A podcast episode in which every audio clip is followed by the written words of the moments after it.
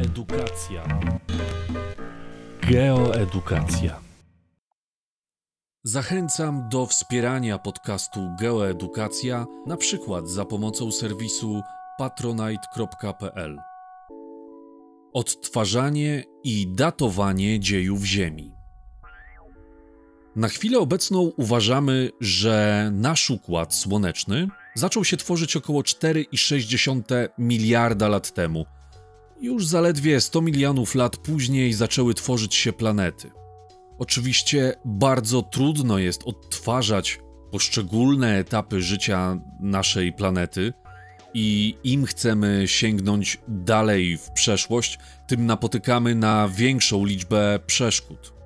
W badaniach przeszłości naszej planety bardzo ważna jest zasada aktualizmu geologicznego, którą najłatwiej opisać hasłem teraźniejszość jest kluczem do przeszłości. Polega to na tym, że procesy geologiczne, które zachodziły w przeszłości, we wnętrzu oraz na powierzchni naszej planety, możemy rekonstruować na podstawie procesów, które zachodzą również obecnie mogła ulegać zmianie ich intensywność w pewnych okresach czasu, ale same procesy, te, które zachodzą w chwili obecnej, zachodziły również w przeszłości. Próbując określić czas poszczególnych wydarzeń, które zapisane są w skałach, używamy dwóch rodzajów metod. Pierwsza grupa są to metody określania wieku względnego. Wiek względny nie oznacza podania konkretnego roku, konkretnej daty, a jedynie informacji o tym, które wydarzenia są młodsze, a które starsze. A więc możemy odtwarzać sekwencję wydarzeń, czyli na przykład najpierw na danym obszarze było morze, a następnie fałdowanie, a dopiero kolejnym wydarzeniem były intruzje magmowe. A więc nie określamy konkretnego wieku, określamy jedynie kolejność wydarzeń. I do metod określania wieku względnego zaliczymy po pierwsze metodę stratygraficzną. Metoda ta opiera się na wzajemnym położeniu warstw skalnych. Najważniejsza zasada, nazywana zasadą superpozycji, polega na tym, że warstwy, które znajdują się głębiej, są starsze. Natomiast te, które leżą płycej, są warstwami młodszymi.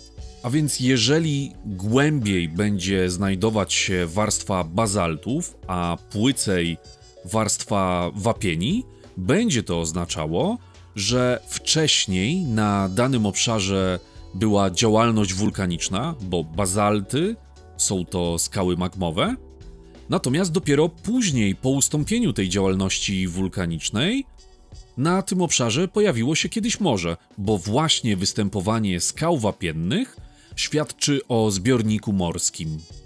Metody stratygraficznej jednak nie możemy używać wszędzie. Na przykład na obszarach występowania fałdów czy uskoków tektonicznych wzajemne położenie warstw może być zaburzone i dlatego nie możemy być pewni, która z warstw powstała wcześniej, a która później. Głębokość już nie będzie tutaj decydującym elementem. Druga z metod określania wieku względnego jest to metoda tektoniczna. Polega ona na analizie niezgodności w ułożeniu warstw skalnych. Krótko mówiąc, deformacja skał zawsze będzie młodsza od najmłodszej skały, którą obejmuje. A więc, żeby mógł powstać uskok w warstwie na przykład bazaltów, to najpierw ta warstwa bazaltów musi się wytworzyć. Druga zasada należąca do metody tektonicznej dotyczy intruzji magmowych.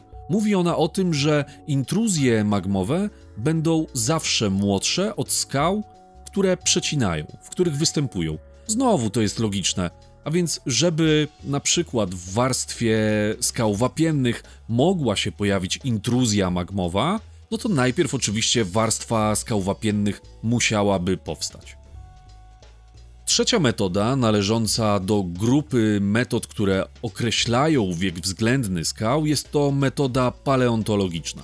Ona pozwala ustalić wiek skał na podstawie skamieniałości, roślin lub zwierząt, które znajdują się w danej warstwie. Bardzo ważną grupę odgrywają tak zwane skamieniałości przewodnie. Skamieniałości przewodnie są to szczątki organizmów, które w geologicznej skali czasu żyły stosunkowo krótko, a więc były charakterystyczne dla jakiegoś jednego na przykład okresu geologicznego, ale równocześnie bardzo dobrze by było, gdyby były rozpowszechnione na całej planecie.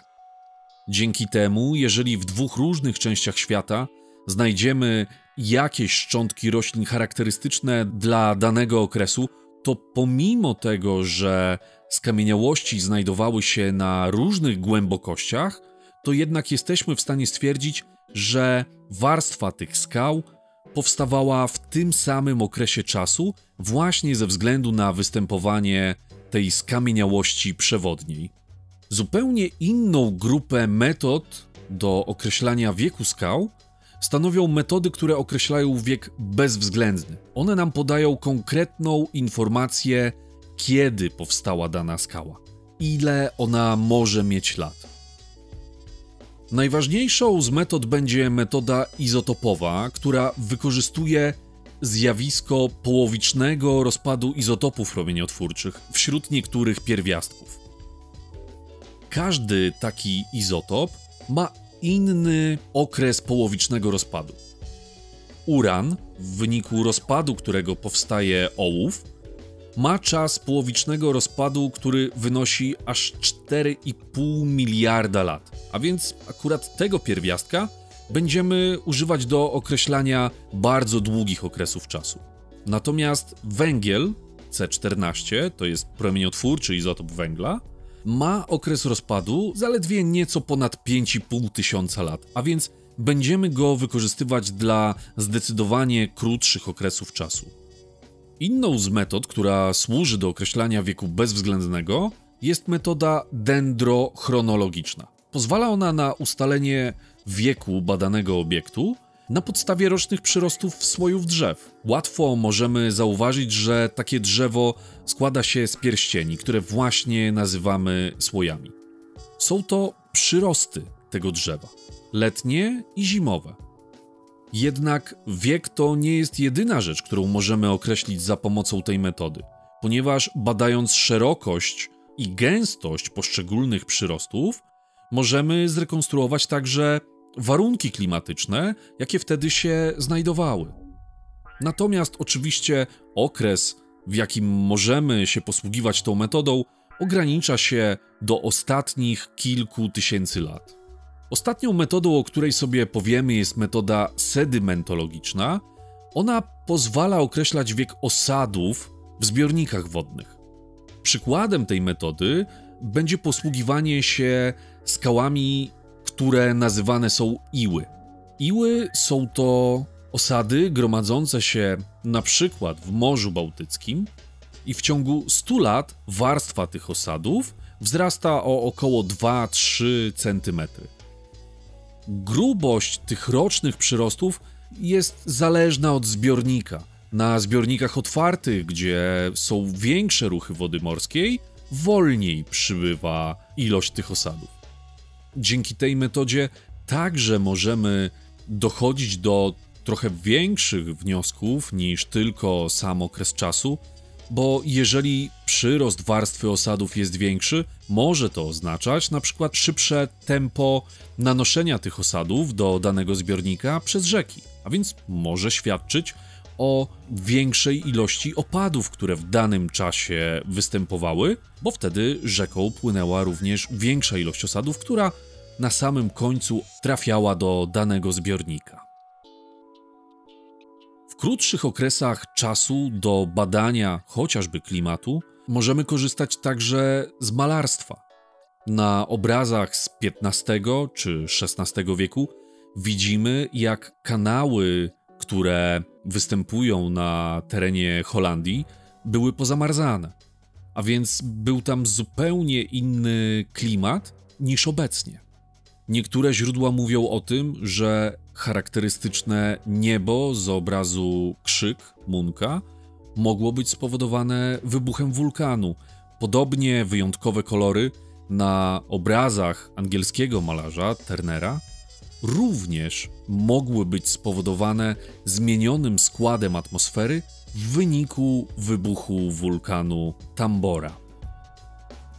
Dziękuję za uwagę i do usłyszenia.